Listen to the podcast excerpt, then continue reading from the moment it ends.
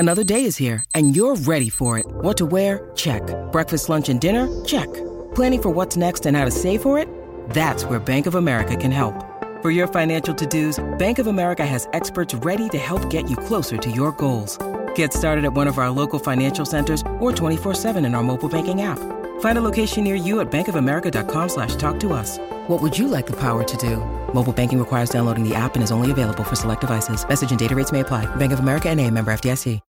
When you need mealtime inspiration, it's worth shopping Kroger, where you'll find over thirty thousand mouthwatering choices that excite your inner foodie. And no matter what tasty choice you make, you'll enjoy our everyday low prices, plus extra ways to save, like digital coupons worth over six hundred dollars each week. You can also save up to one dollar off per gallon at the pump with fuel points. More savings and more inspiring flavors make shopping Kroger worth it every time.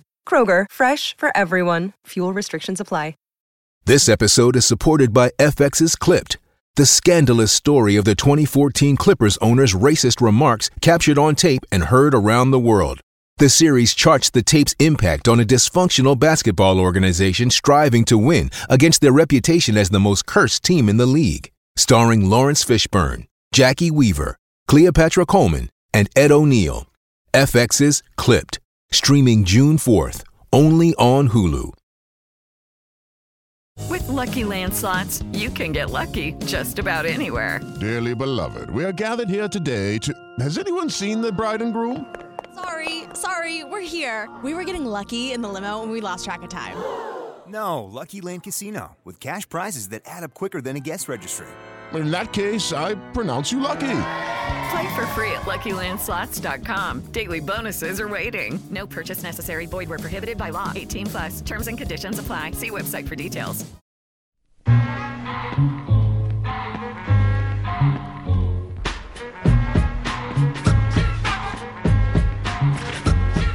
Welcome, everyone, to Rock M Nation podcast. Uh, this is a brand new episode of Dive Cuts. Uh, after a little extended time off, Um, we're back. I am your host, Sam Snelling. Uh, with me, as always, is uh, everybody's best friend, Matthew J. Harris. Matt, how are you? I'm well, sir. Uh, rested. And uh, apparently we have a month until real basketball games begin. So that's is, always it, a good thing. Yeah, it is closing down and closing down fast. And uh, and you took some, some time off, went to, to Oregon, had a nice trip. Everything go okay? Uh, yeah. Uh, If you follow Matt on Twitter, you probably saw that he scored some some whiskey while while he was out there. Yeah, uh, we flew into San Francisco and drove up to Portland. And uh, the beautiful thing, in, if you're in San Francisco, is everyone there likes wine or just really, really expensive bourbon. And they'll just leave like Eagle Rare or E H. Taylor on the shelf at M S R P. And you can be the lucky one to pick it up and then uh, find another bottle of uh, E H. Taylor in uh, Oregon, which is a liquor control state, uh, which is fantastic because, again, M S R P. Downside, you learn that every bottle of Antique one oh seven, Stagg Junior, and anything kind of fun is usually at a spot because it's been reserved by a bar. So that is uh, the fun uh, lesson you learn, but it's uh, still interesting to go out there and also find a place called Scotch Lodge, where you can spend entirely too much money pouring bottles of bourbon that you'll never be able to buy or find in everyday life. So it was a good trip. Uh, my wife was entirely way too tolerant of said whiskey sidetracking. Um, but we got some I, hikes in. and Yeah, uh, I really have to commend in. both of our wives who, uh, you know, put up with, um, I know mine puts up with my uh, whiskey fascination um, to an nth degree. I'm sure your, yours does as well. Uh, no, my wife is, uh, her, my father-in-law is a huge bourbon, is a bigger bourbon junkie than, bigger bourbon junkie than both of us. So, uh, her preferred pour was a, uh, I think it was like a anniversary bottle of, uh, Blanton's is what she did last week. So that was her pour, was, uh, like a nineteen ninety-five Blanton's or something absurd. So, uh, my wife was bougier than I was and took a deeper cut than I did on the bourbon side. So, Let's let's not give uh, Ellery Harris too much of a pass on that front. Well, Matt, I am excited about this podcast, um, mainly because uh, we get to talk to Eric Bossi. And as you know, and as I know, um, Eric is is is probably the most well-known uh, and with good reason uh, national recruiting analyst type. Um, I think maybe a few years ago, like that entire space was filled a little deeper with uh, you know, Evan Daniels and Ryan Snow and maybe a few others. But Eric is is the the last guy standing. As a all those guys like took jobs doing other things. Um, like they, one works for C A A, one's like... Yeah, Daniels went to work for C A A. Uh, Brian Snow took a job like on a college staff, if yeah, I remember he's, he's correctly. He's basically like the G M recruiting coordinator for Penn State. And then... Uh, That's right, Micah Shrewsberry, Jeff Goodman's yeah. uh, favorite uh, name to float out for, for potential yeah, head gotta, coaching. Gotta give that Boston Celtics love. Gotta give that out there. Gotta pump that name, baby. Yeah. Um, and then I think another one of uh, uh, Eric's former colleagues got a job in the front office of the Oklahoma City Thunder. So, um, oh yeah, it was Corey Evans. Corey Evans got a job in the Oklahoma City Thunder. So, uh, Eric has been alongside uh, some people who have cashed in, which only begs the question of when is Eric cashing in, and who's going to be the one to do it? Instead, he's building an empire at uh, at two forty-seven Sports. Um, And yeah, like two forty-seven Sports, like you and I have always used the two forty-seven Sports composite uh, to sort of, you know, when we were talking about recruitings, because, you know, like recruiting, recruiting analysts uh, will have slightly, I mean, usually everybody knows who like the five best guys are, right? Like it's very clear when, you know, you watch DeAndre Ayton or Michael Porter Junior or guys like that, that they're elite. There's, they're different. Um, but it is a lot more more challenging to be able to pick up on maybe like who's number forty and who's number seventy-five. And I think that's where you start to see things uh, fluctuate a lot. Uh, and I always like to, uh, I always think Eric does a good job um, with with his analysis and, and all that kind of stuff. So we are going to uh, get into a conversation with Bossi, and I think we should just hop to it now. You good with that? I'm good with that. Let's get to it. And we would like to welcome into the podcast uh, the national recruiting writer. Uh, everybody knows who he is at this point. If you're not following him on Twitter, you're uh, probably not all that interested in, in in recruiting, which would be surprising if you're listening to this podcast. Uh, but with us is Eric Bossi. Eric, how are you doing? I'm doing well. I appreciate you guys having me on. Always, uh, always like to talk recruiting. Everybody loves recruiting. It's it's always the big topic. Um, and and for the first time in in several years, Missouri basketball actually won a recruiting battle, uh, and that was with uh, I believe he's top fifty. Uh, Matt can correct me. I'm always I'm always losing track of how guys fluctuate, but uh, a four star prospect out of the the K C K side, and that's Aiden Shaw. Um, Eric, you've had a chance to really see a lot of Aiden over the years. Um, but first I kind of want to talk about like the impact of, of, you know, you know, Cuonzo Martin actually winning a recruiting battle, uh, and, and what that sort of means, like, like how big of a get is, is this for the program? I think it's, it's a great get. It's an important get. Like you said, there were a lot of, uh, high level programs, in- including one over in Lawrence that Tiger fans aren't too fan fond of. that they wanted Aiden, you know, or, or wanted him to to wait around a little bit. And he's like, no, I, I, I've got where I want to go.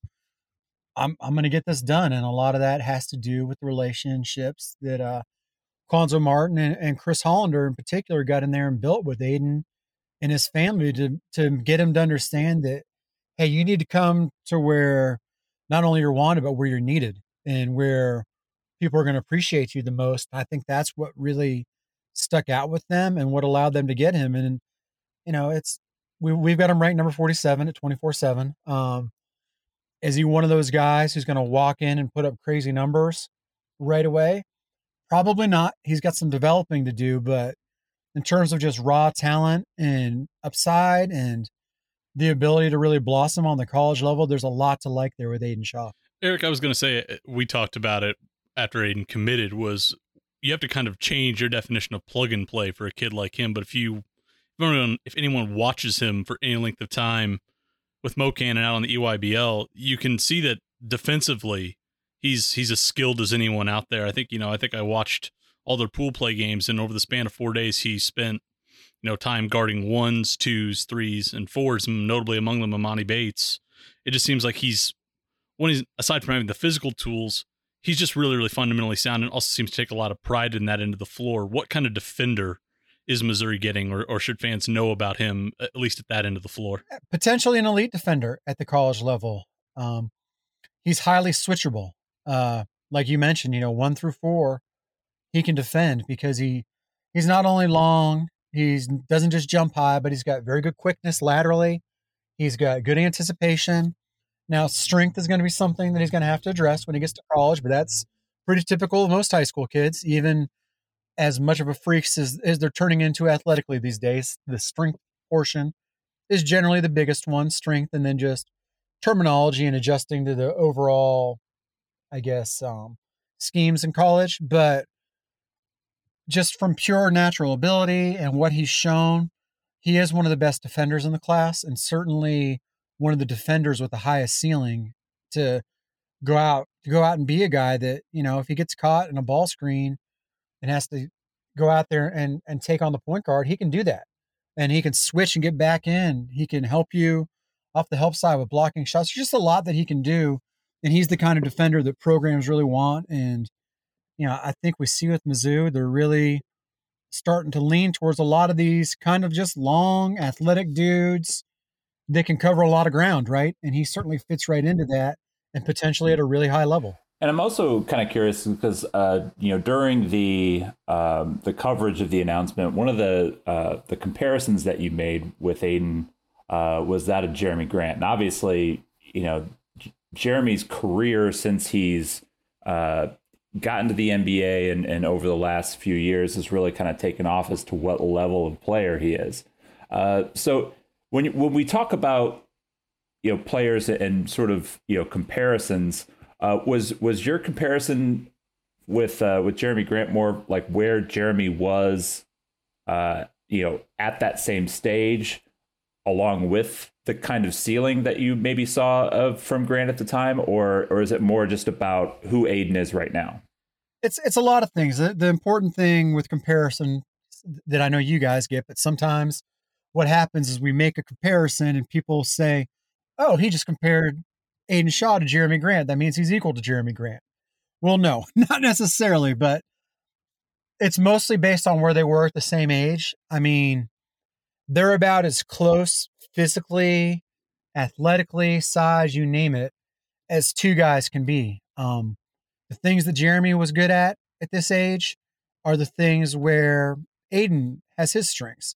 The areas that Jerami Grant was a little deficient in at this age are the areas that that Aiden needs to work on: becoming a more consistent jump shooter, becoming a little bit better ball handler, um, embracing this kind of combo forward role, small ball four type thing that has really allowed Jerami Grant to blossom. Now, does that mean that Aiden's eventually going to be a twenty point scorer in the N B A? I think that's, that's a lot to ask, right? But who knows? But does Aiden Shaw have tools and upside that translate to the N B A someday? Yeah, absolutely. If he continues to work hard and keeps taking steps in the positive, in the right direction. So that's where I think the comparison comes from. It's more of where they are at the same age, but a little bit of that potential upside fits in. And I don't, I don't think it's, I don't think it's outrageous to say that Aiden Shaw could potentially play in the N B A someday. Eric, you mentioned the offensive sort of development, and, and I remember when I wrote a couple weeks ago, it, you know, we talk about role and how that switches between the high school and the A A U level. You know, at Blue Valley, you know, I looked at his shooting numbers, and he's about a thirty-five or thirty-six percent shooter on okay volume, you know, from the high school line. But then you see him, you know, at Peach Jam and, you know, playing more of a little bit more of a, a guy who's running the wings in transition, an off-ball cutter, you know, sort of asked to get on the glass and sort of not be the focal point of an offense. So I'm just sort of curious, you've seen him at Blue Valley probably obviously more than any of us have.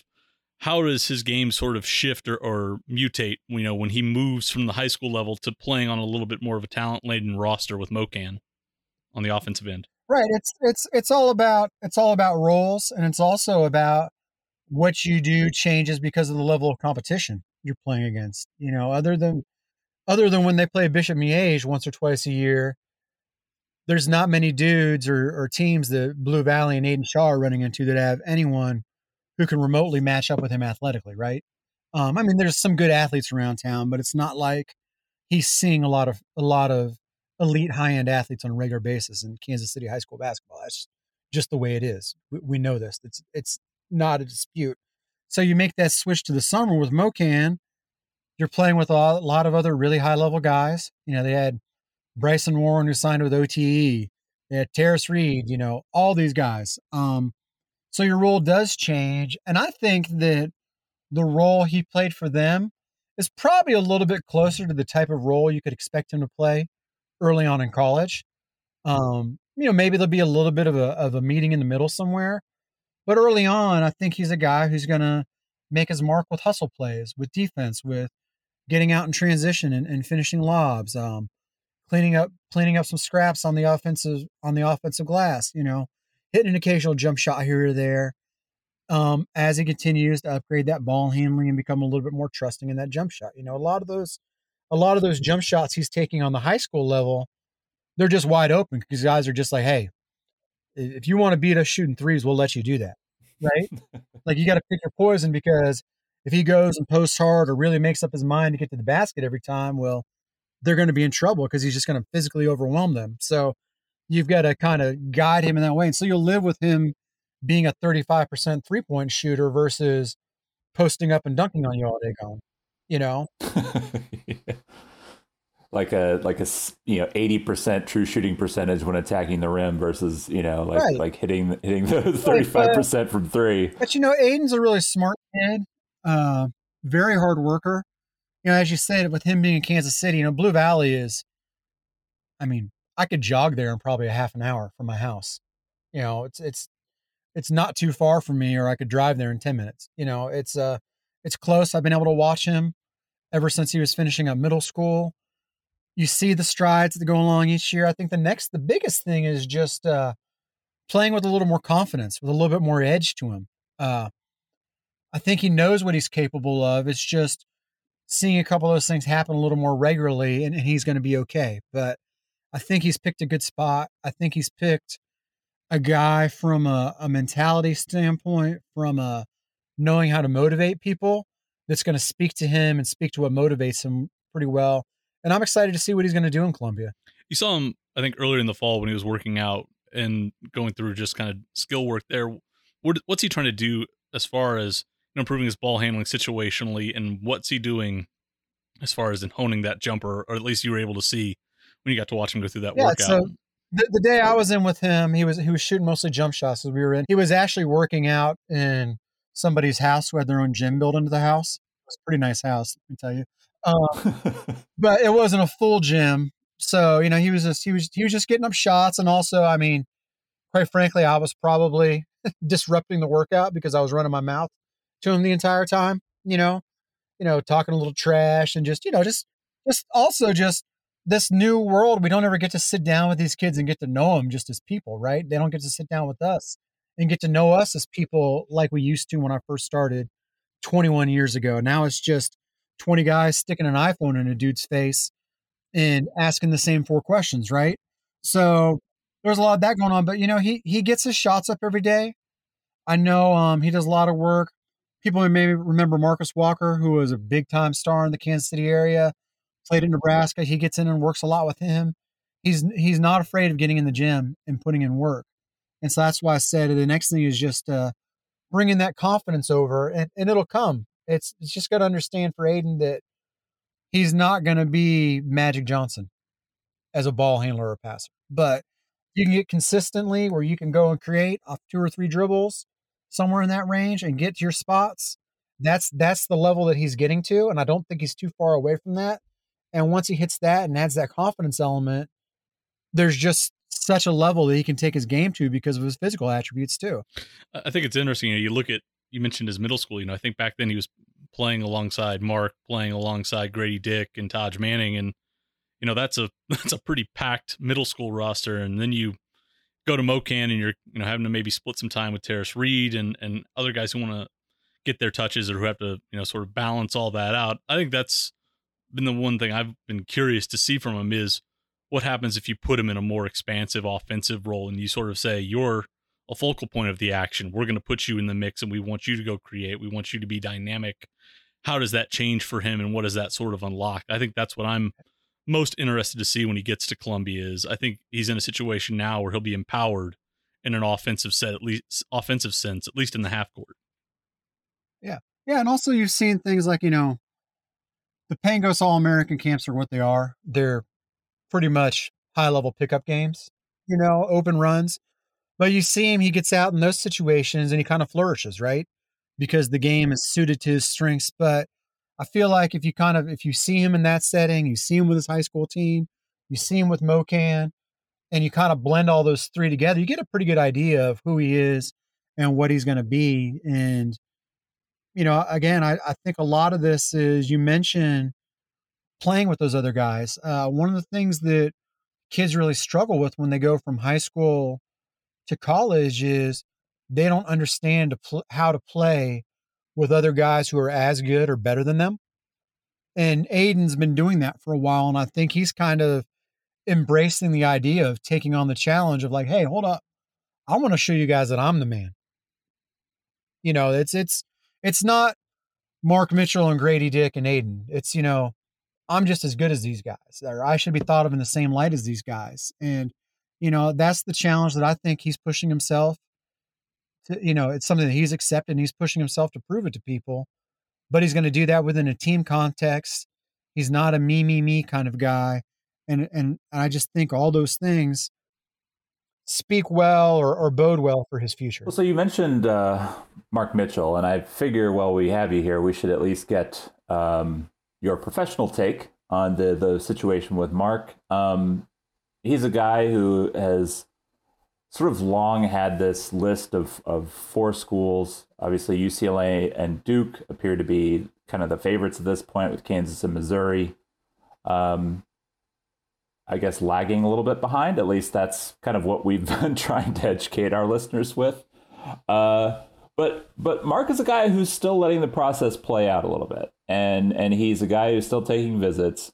So, like, What are we what are we doing? How is this going to wrap up? I'm trying to get a read on exactly what I mean. Obviously, Mark Mitchell is a, a very a potentially one and done kind of level player. Um, like, what is Missouri's role in the recruitment here?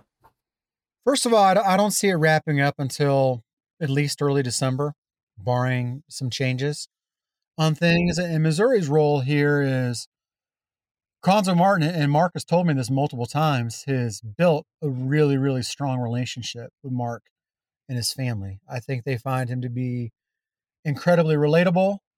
I think they find him to be somebody that Mark is potentially interested in learning from. So that has kept Missouri in there, and it's kept him in there to the point, you know, he's taken two official visits there now. So I don't think Mark's not the kind of dude who's just taking visits just to take visits. Like, I, I don't think he's really out here trying to waste people's time. But I do think ultimately, as you said, at the end of the day, um, just from being around and, and talking to the, the parties involved and everything, that I do think this is, this is and has been heading towards a, a U C L A Duke collision course, which is part of why it's so good that, that you got Aiden in all this. Um, you know, you got the guy that, cause you, if you'd have gotten neither of them, you'd really be in a bad shape, right? But they made sure, mm-hmm. hey, let's get Aiden, let's let's get him done, and then you know we're kind of playing with house money in terms of going after Mark. You know, I don't, I don't think, you know, even the most heavily, you know, I don't know how many even the greatest Mizzou fans out there are really thinking like, hey, you know, we're I'm putting Mark in my my lineup for next year, right? I don't think there's a lot of projected Mizzou lineups right now from even the most super of super fans that is including Mark Mitchell in it. But hey, you got a chance. You might as well hang around in there. And, you know, who knows? Maybe you get surprised. But but I do know, I have known Mark for a while. I know him well. I know some of his coaches well. I do think he has a genuine and sincere like and appreciation of Cuonzo and what he's doing. I just don't know if that's going to get it done, because I think that the key with him is not only is he trying to get to the N B A like some of these guys, but like he knows he may only be there for one or two years. And I think he wants a legitimate chance to, to compete for a Final Four. So if Missouri can convince him of that, then then maybe they'll have a chance. But I just don't know where they are in that process. And that's, I think that's always been the, the question here, is just what can Mizzou do to make the argument compelling? You know, I think on the visit, you know, they have Aiden in town, they've got Max Wisner in town, you know, they've, they're bringing in faces that he knows and that he's familiar with and he has relationships and with. Marcus Denman hollering at him. You got everything. Yeah. So you, you've got everything there. And it, I think at the end of the day, it's like you said, what's the calculus that makes this interesting? Is it Missouri somehow jumps out to a fast start this year with a rebuilt core and he can say, oh, there's going to be some pieces there that, you know, might be able to surround me with that I wasn't quite as sure about. To me, I think that's the only real yep. thing that can move it, is you look at it and you say, oh, you put Aiden and I there next year.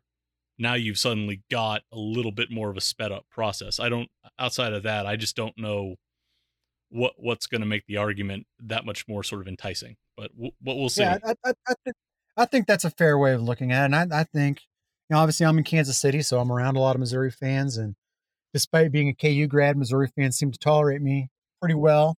Um, you know, I, I feel like people have got a pretty good idea of, of what it is. And it, it's, it's interesting because, you know, Kansas fans sure don't think they're getting them either, you know? So I think this is one where, where people locally just kind of understand that, you know, this is a kid that maybe just wants to get away, and there's nothing wrong with that. Yeah. I think like uh, even a, a few years ago, um, right about the time Missouri was like having him on campus for like unofficial visits, and it was very clear he was going to be a top level player. Like I had talked to a few people that had even expressed to me that they thought it was entirely possible that he just skipped college altogether. So um, I was still surprised that he made that full pivot and, and sort of seems to have closed the door on uh, on any of like the professional routes. Uh, Cause I, I, you know, I do think obviously for, for pretty much any high level kid these days that, you know, the end goal is to get to the N B A. So. Yeah. Yeah. Well, I think, um, you know, he's a smart, Mark is a very smart, measured kid. I think he's uh while he wants to get there, he's not one of those guys who wants to skip any steps. Um, you know, he's had some injuries that I think have maybe helped him understand that, you know, nothing is granted, nothing's given. And also, you know, he's got an older brother who works in the entertainment industry that, while not sports, is still an eye-opener, and somebody's legitimately in this world with crazy things being thrown around and at people and stuff. So I think maybe there's a little bit of a better understanding of what that life is like and what that life can be like. And also important is this is, you know, I don't think he has a family, and this is unfortunate for some kids. It's not every kid. I think we overblow it sometimes, but I don't think there's a family that's been sitting around planning how they're going to spend their millions from him since he was fourteen years old. You know what I mean? Like, does his family hope he makes it? Yeah. But, you know, I don't think he's being treated as a meal ticket. He's being treated as a son and as a brother. And let's make sure that we put this kid in the best position to make these things happen. And also, you know, probably N I L isn't hurting anything either. No, yeah, you can you can certainly capitalize that in in use in yep. the uh, L A market there. B- Boss, one of the last things I wanted to to get to before we uh, before we cut you loose is I, I I will say when it comes to a lot of the national recruiting analysts, you, like your opinion on on players is one that I've always felt uh, like the most on board with. I think that's probably the safest way to say it. Um, I think your consistency in, in, in scouting and all that tends to uh, be on the up and up. And, and so I'm paying you this compliment because um, you were one of the first guys to really talk about the ceiling on a kid like Trevon Brazile. And there are a lot of uh, Mizzou fans who sort of rolled their eyes a little bit when, when Mizzou took a commitment from a kid who at the time was unranked. Um, You know, a kid who very clearly is a late bloomer. Um, but I'd I'd like for our listeners and and even as a good question from from, you know, myself, just to, to hear your take is is what attracts you about Trevon Brazile's skill set, and what sort of ceiling do you think that kid has? First of all, thank you. I appreciate the compliment. Um, it, it means a lot because, you know, it's it's we're we're in a being held to opinions about seven that were made when dudes were seventeen and eighteen years old, when they're twenty-two and twenty-five and twenty-eight, isn't always the easiest way to go. You know what I mean?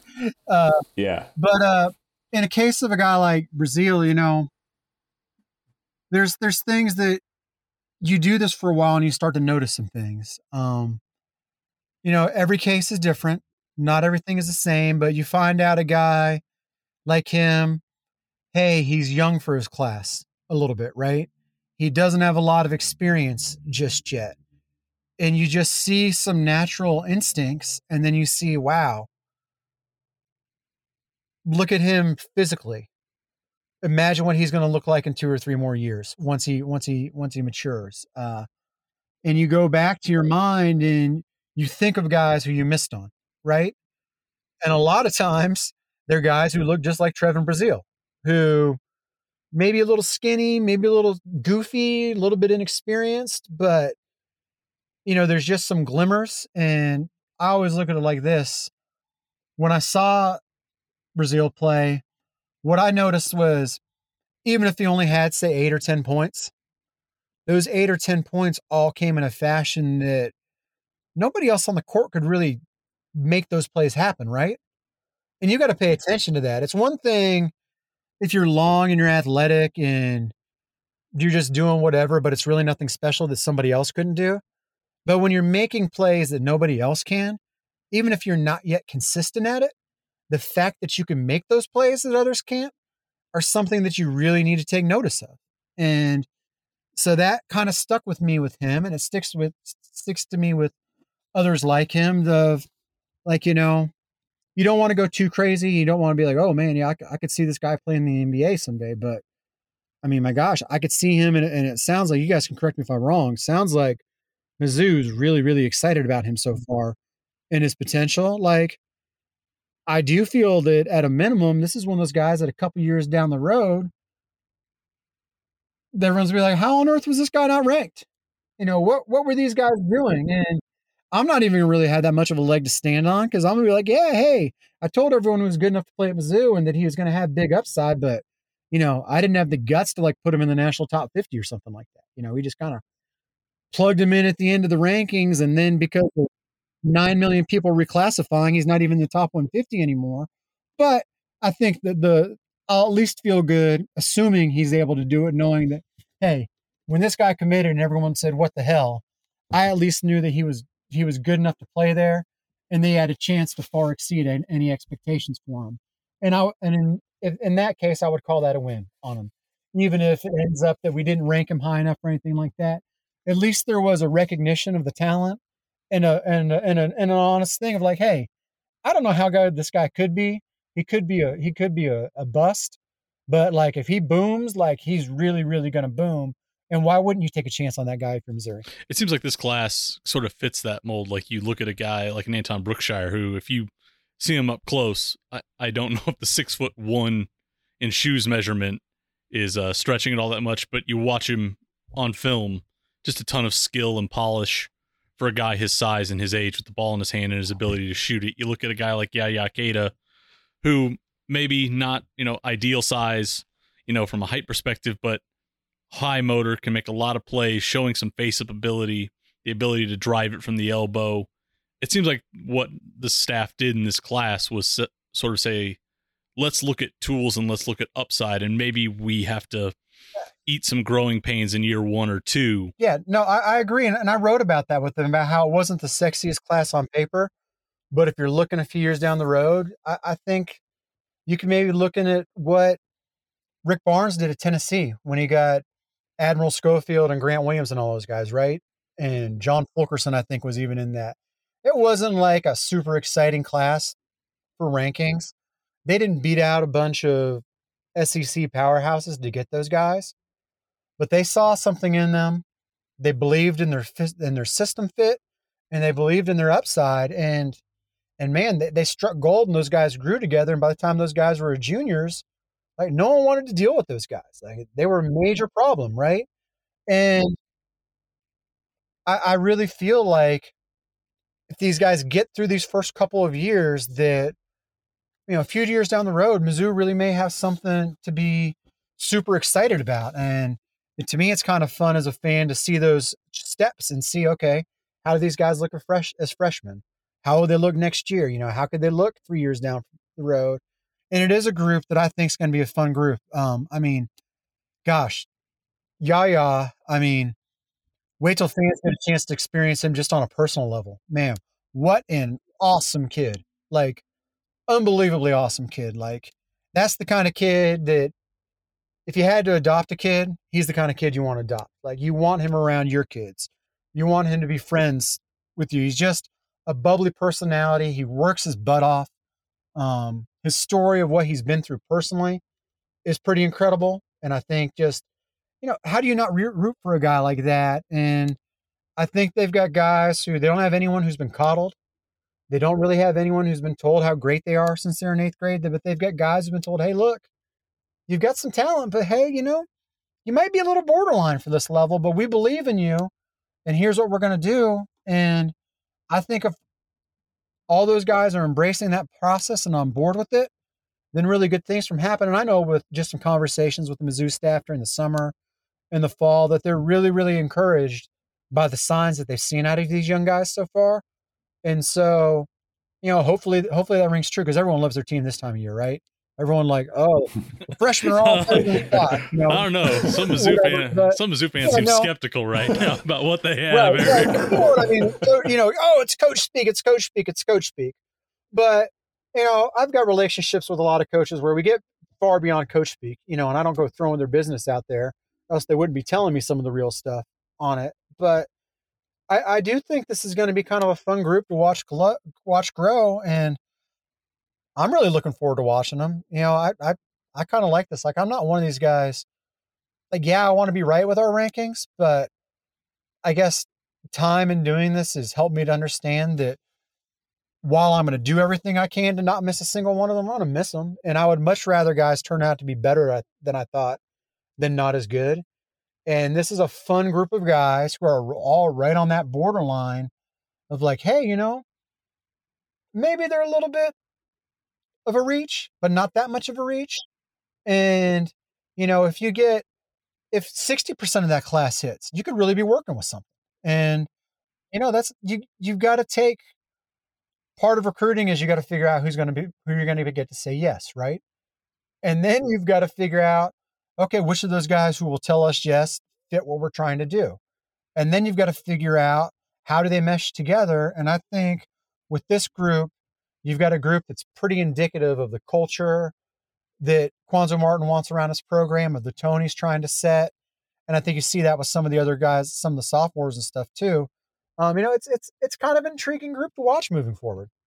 Well, I'm going to change your uh, your name from uh, E-Boss to Mizzou Sunshine Pumper, because that was uh, that's know, gonna right? get a lot. Of... no, I, I, I've, I've, I've not, you know, I've, I've not hidden from it. I, I'm, I'm a pretty big believer in Cuonzo Martin eventually getting it done and what he's doing. I just think, I just think there's gonna prove to be a lot of substance at some point be, behind what, you know, some people I think have wondered, well, he's talked a big game when he's going to do this, whatever. Like, you know, it's hard.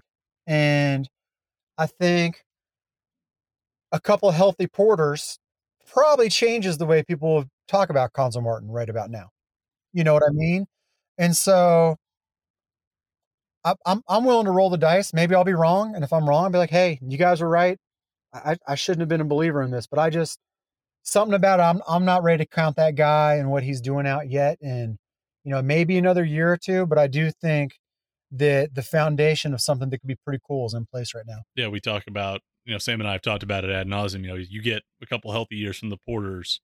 Are you having an E J Liddell in your program? Are you having a Caleb Love in your program? And suddenly, you know, you have those two or three guys that I think the top end of the rotation has been missing. And that's that's really where you are. And, you know, the misses are what they are at this point. You can't redo them, but I think you have to sort of look at what's happened now. If they've got a good developmental class, they've got a guy in Shaw who's the kind of, you know, figure piece you want to have in a rotation. And if they can show some strides, then I think you begin to sort of get that momentum going that you want. I mean, even just even just the Michael Porter year, I think we now see in the N B A, now that he's healthy, now that he's, you know, a max contract player, um, a guy who's looks like he could be a perennial all-star as long as he doesn't get hurt or doesn't, you know, go to Hollywood on us. Um, imagine if that guy had been healthy for his entire year at Mizzou. I think they would have won a few games in the N C double A tournament and made a lot more noise, and people would be feeling a lot better about that whole year. But, you know, he, the dude was hurt. He was hurt so bad that it cost him his first year, year and a half in the N B A. So you got to take that into account. And, you know, of course, that's that's the dice you roll when when you're going with a one and done guy like that, right? And, you know, unfortunately for Missouri, he got hurt. Unfortunately, his brother got hurt too. And, you know, that's that's the real kicker is it's, you know, it wasn't just one Porter hurt. It was two Porters hurt. Or I guess if you go to the gr- the women's team, it's been multiple Porters hurt. It's just unfortunate luck, you know, but, you know. Hope, hoping for the best for Javon out at Pepperdine. Yeah, yeah, and he looks like he's good, by the way. I know people don't want to hear that, but he, Javon's pretty talented. So, you know, that, yeah, that family, they know how to hoop in that family, for sure. Yeah.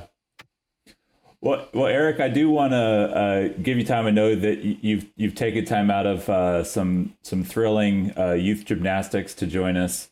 Uh, so we want to make sure that you have ample time to get back to that. Um, you, everybody should go follow you on Twitter if they not if they're not already. It's at ebosshoops. Uh, but but where else uh, are we looking for Eric Bossi on the internet? Uh, two forty-seven Sports, of course. Uh, occasionally, you'll see me on C B S Sports H Q.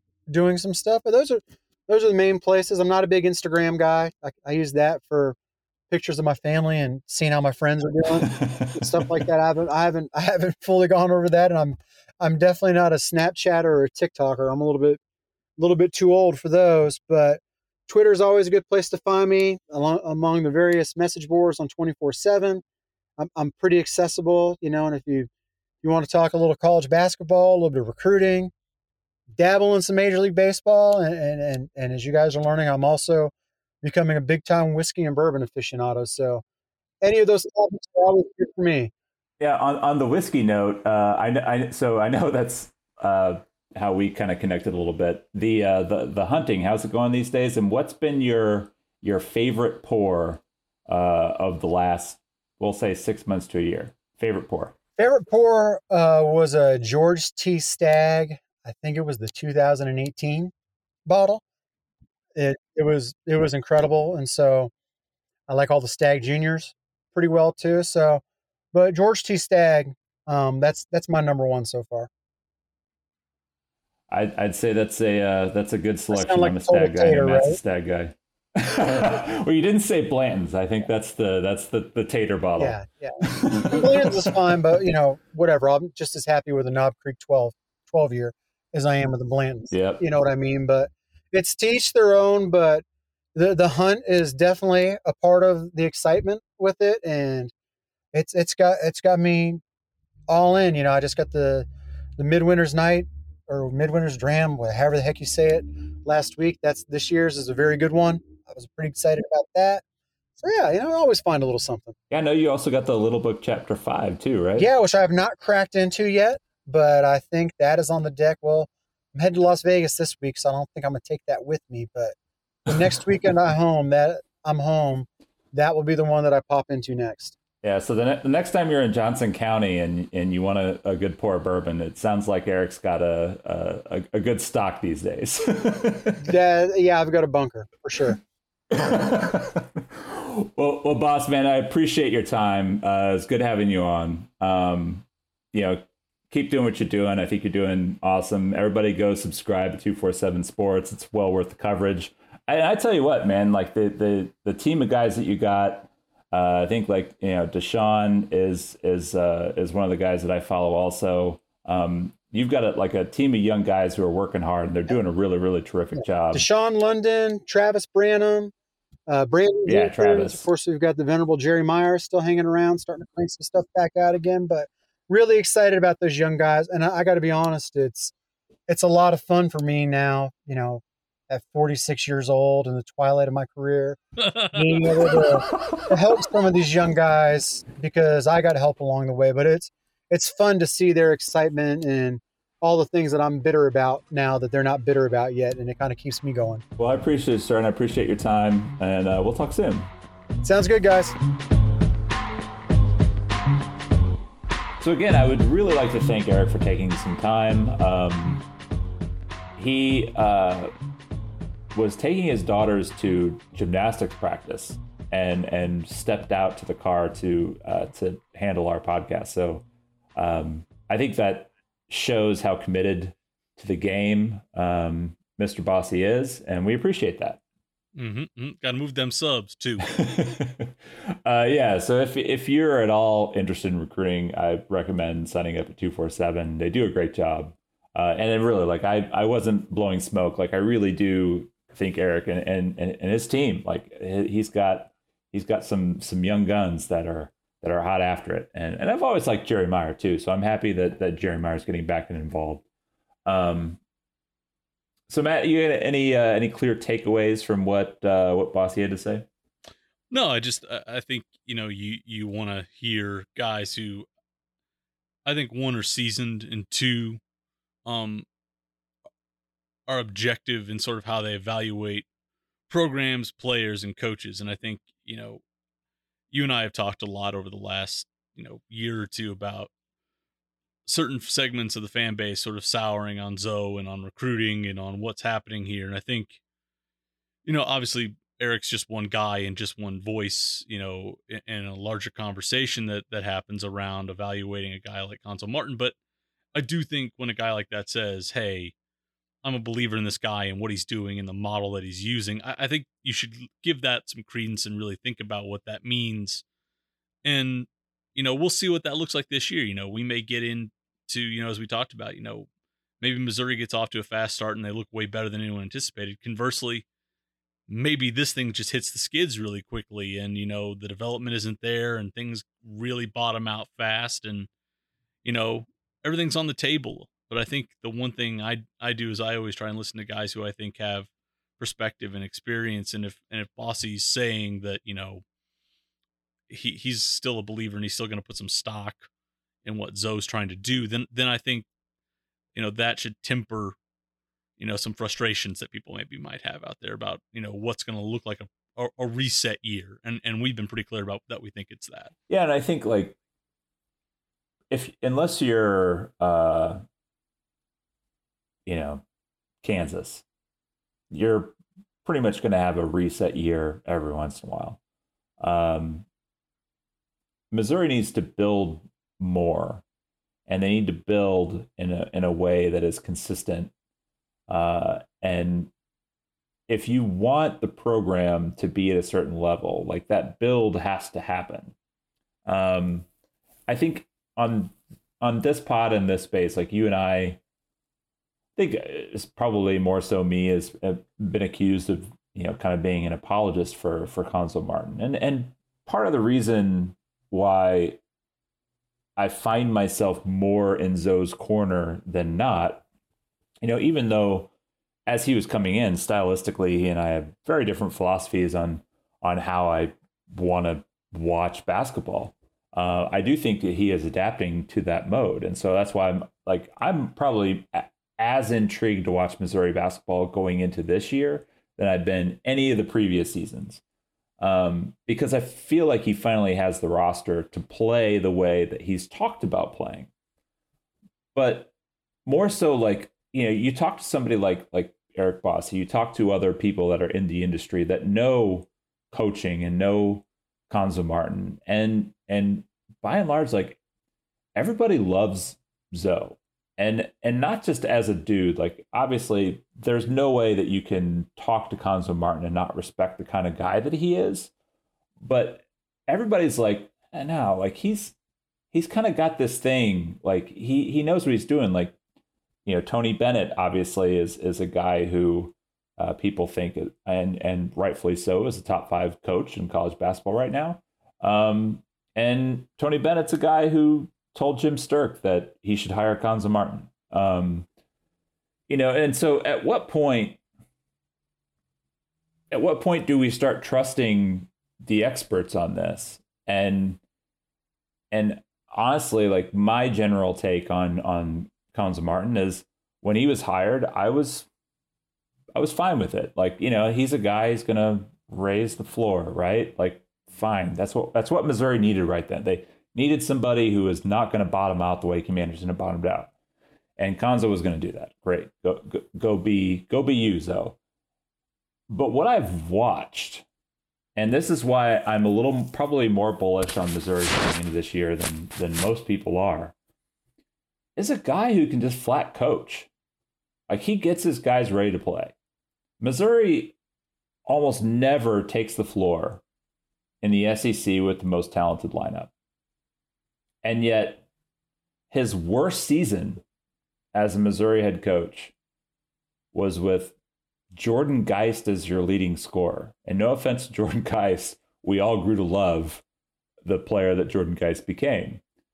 Uh, but Jordan Geist is your leading scorer? Uh, I, I, like, in a in an... an eighteen game S E C season, and they won five games. Like, like to me, that's that's where you're you're talking about what the baseline is and why anybody who's predicting Missouri to win less than five games has not been paying attention to the type of coach that Cuonzo Martin is. You know, you and I have talked about that. You know, you watch Missouri, and it's clear they scout. They come with a clear game plan, and there are some nights where, you know, things just get sideways like it did at Mississippi State a year ago. And you're just like, okay, yeah, that that happens. But I think most of the time they come out and they're engaged. They have a game plan. They try and execute it. They make it a pain in the ass to play them. The question has always been, and as I alluded to with Bossi, was those needed, or those two to three dudes on a roster? And if Aiden Shaw is the first one of those guys that you get, that's a step forward. The question is, will you start to see Yaya Keita, Anton Brookshire, and Trevon Brazile become the sixty percent of the kids they recruited here who are going to grow into, you know, really, really good and a really, really cohesive core around Shaw? And now you're suddenly, you know, spending the next two years with a young core and maybe some transfers that are going to collectively be able to share the burden as that transition happens. Maybe that roster is not going to be a top five or six one, but this year it gets you to eight and ten, nine and nine. Next year it positions you to be a bubble team or get a bid. But along the way, you're you're building that momentum to where you can get the one or two other assets, whether that's a prep player or it's in the transfer portal, to put alongside Shaw. And you're beginning to, you know, cook with some gas. And I think there are still going to be fans that are going to say, it'll be year seven and we're just talking about things getting going. I I, I don't have anything that's going to placate you at this point. If you're going to be frustrated, you're going to be frustrated. I'm just saying that that's the sort of trajectory you have to look at at this point. And I think the one thing we didn't get to touch on with Bossi was, you know, Missouri, for the better part of a decade, I think its issue hasn't always been recruiting and in terms of attaining talent. I think Missouri's issue has always has been retaining and developing talent. Like, I think I looked this up before we started potting tonight. Since twenty twelve, if you look at like Missouri's recruiting footprint of Kansas City, the rest of Missouri, and the Saint Louis metro area, there's been thirty-four top one fifty players in the two forty-seven composite index. Eight of them spent some form of time with Missouri. There's been about a dozen top fifty kids in that in that span. Four committed to Mizzou and one transferred in. So in a vacuum, Missouri's getting one out of four, one out of three top end players. But as Bossi said, M P J gets hurt. You know, Jonte Porter plays a season, blows out his knee. Cam Beadshide transfers in from Notre Dame and is dismissed before he ever plays a game. You know, Jeremiah Tillman plays multiple years, but really doesn't hit until year four. And Aiden Shaw hasn't shown up on campus yet. Like that, that's really what your top fifty has looked like over the last decade or so. And then even if you go out to a guy like a Mark Smith who transferred in, he was a top eighty kid, but he had injuries. He didn't always perform consistently. Torrance Watson oh boy, that guy just regressed from the day he showed up. And he only had Jordan Barnett for a season and a half. So it's really been, as we've talked about, there's been some top end talent here, but it just hasn't sustained itself. It hasn't developed. It hasn't, you know, really rooted itself here. And Missouri's been asking a lot of guys whose ceilings just aren't there. This is a roster this year where I think if you believe Bossi that there's three guys in this class that can grow into a stable core, you want to see that or see signs early on that that happens. And then when Shaw gets here, you have half of a rotation that's underclassmen but have high upside. I think that's really where you're going at this point. And that's, I think, what you want to see. Will that happen? I don't know. But but at least you can sort of see a plan and sort of a blueprint in place for that. Correct. So that's where we are. I think our plan is we're going to take another week off. So we're going to be regular off-season, two weeks off, um, come back, and then we'll go weekly from there on out. We'll have some some previewing to done because in two weeks, uh, shoot, Matt, I mean, we're like, we're staring down the barrel of the season starting. And so we can actually like begin to consider uh, games. So, yeah, so two weeks is the twenty-fifth. Uh, and like the next like game week is is like that first week in November, right? Yep, yep, yep. So there we go. Um, yeah, I don't know exactly the date of the Zoo's first game. I just know like like the dates that I have to get like these previews done by. The first one's being published in a week.